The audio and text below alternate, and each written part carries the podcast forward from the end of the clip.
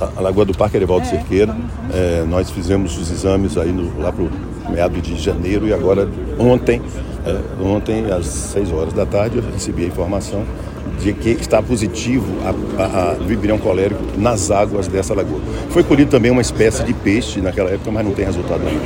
E a nossa, a nossa posição, juntamente com a Diretoria Regional de Saúde, é exatamente a interdição das águas da lagoa e avisar quem, por acaso, consumir qualquer espécie daqui. Beber água ninguém bebe, mas consumir ou tomar banho desse tipo de água é possível que a pessoa contraia o vibrião colérico, que provoca diarreias profusas e graves e, em determinadas circunstâncias, mata por desidratação.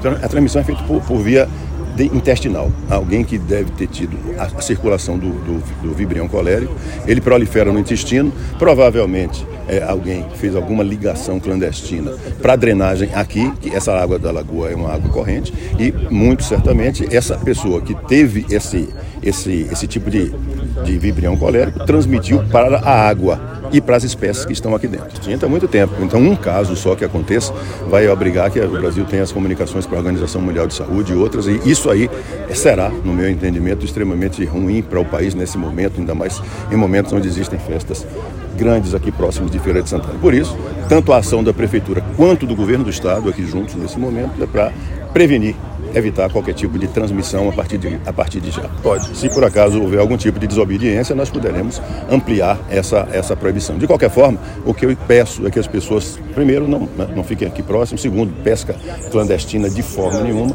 Terceiro, se tiver qualquer pessoa com diarreia mais forte, procurar as nossas unidades de saúde, porque nós vamos fazer, aí sim, a coleta dessa